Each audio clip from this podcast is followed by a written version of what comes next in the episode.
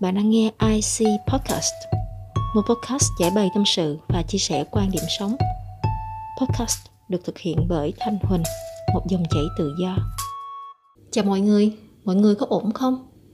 Lại một lần nữa i xê phải nói câu lâu quá mới gặp lại mọi người.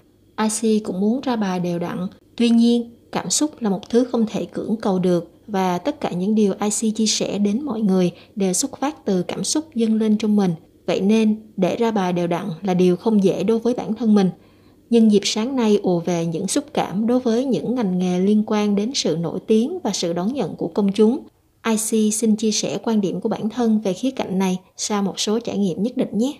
Trước đây, khi nhìn những ca sĩ, diễn viên, người mẫu, những người nổi tiếng xuất hiện trên truyền thông chia sẻ về con đường sự nghiệp của mình, từ lúc bắt đầu đến khi thành danh, mình chỉ hiểu đại khái, ờ thì showbiz phức tạp lắm, cái giá đối với sự nổi tiếng đa phần là chông gai lắm, hiếm ai một bước có thể lên mây và được yêu mến. Mãi cho đến khi bước đầu thử sức bản thân với những nền tảng đơn giản, thân thiện, ít cạnh tranh và đại chúng hơn như Facebook, YouTube và gần đây là TikTok, mình phần nào hiểu được những áp lực công việc mà người của công chúng gánh chịu. Áp lực về lượt views, likes, share thật khủng khiếp. Nó như một cái gì đó khiến cho creator phải thúc mình lên không ngừng trong căng thẳng, và một khi đã quyết định public sản phẩm thì không thể ép tâm trí cưỡng lại ma lực của những cụm từ views, likes, share dù cho mục tiêu ban đầu có đơn giản đến đâu. Với tất cả ngành nghề, mỗi sản phẩm tạo ra dĩ nhiên đều có sự tâm huyết của người làm ra nó. Tuy nhiên, một số ngành nghề đã có sẵn lượng khán giả tiếp nhận mà không lo con đẻ của mình bị ế, còn người làm việc công chúng phải xây dựng từng viên gạch rất nhỏ cho sự xuất hiện của mình trong cuộc sống của người khác.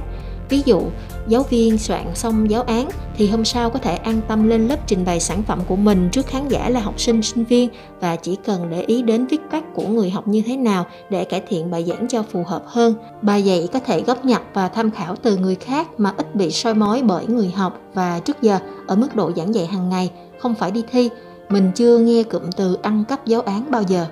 Với người công chúng, câu chuyện phức tạp hơn rất nhiều. Đây là sân chơi của những khối óc cực kỳ sáng tạo, có gu riêng và có tinh thần thép. Họ phải xây dựng lượng khán giả từ những con số đơn lẻ nhất. Để dễ dàng hơn, họ có thể bỏ tiền dùng thủ thuật, nhưng theo thời gian, nếu sản phẩm không chất lượng thì tên tuổi cũng bị đào thải. Sản phẩm tạo ra phải là của chính chủ, bởi đa phần người ta dễ chán ghét với những gì lặp lại hoặc bắt chước.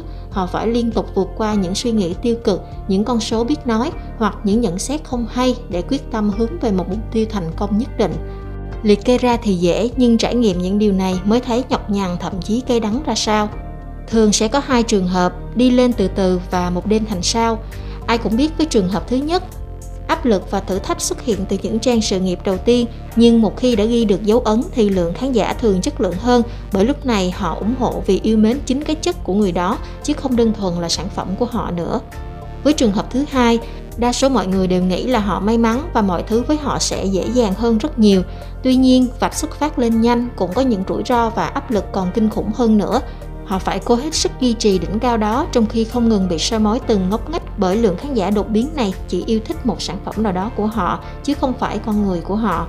Hào hứng, chăm chỉ, hy vọng, thất vọng, áp lực, mất niềm tin, vực dậy và bền bỉ bước tiếp là những gì mình có thể mô tả trong trải nghiệm của mình.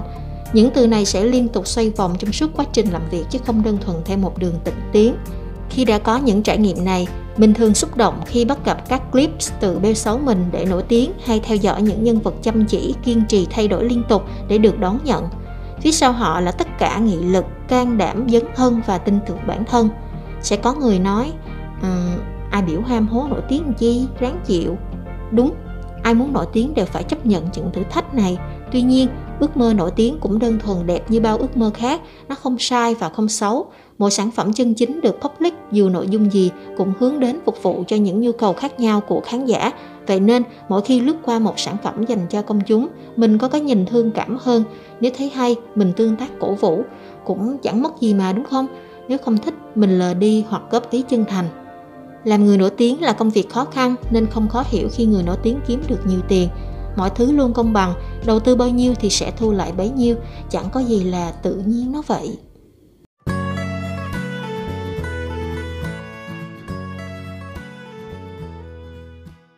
Đây là những chia sẻ chân thành từ những gì mình trải nghiệm.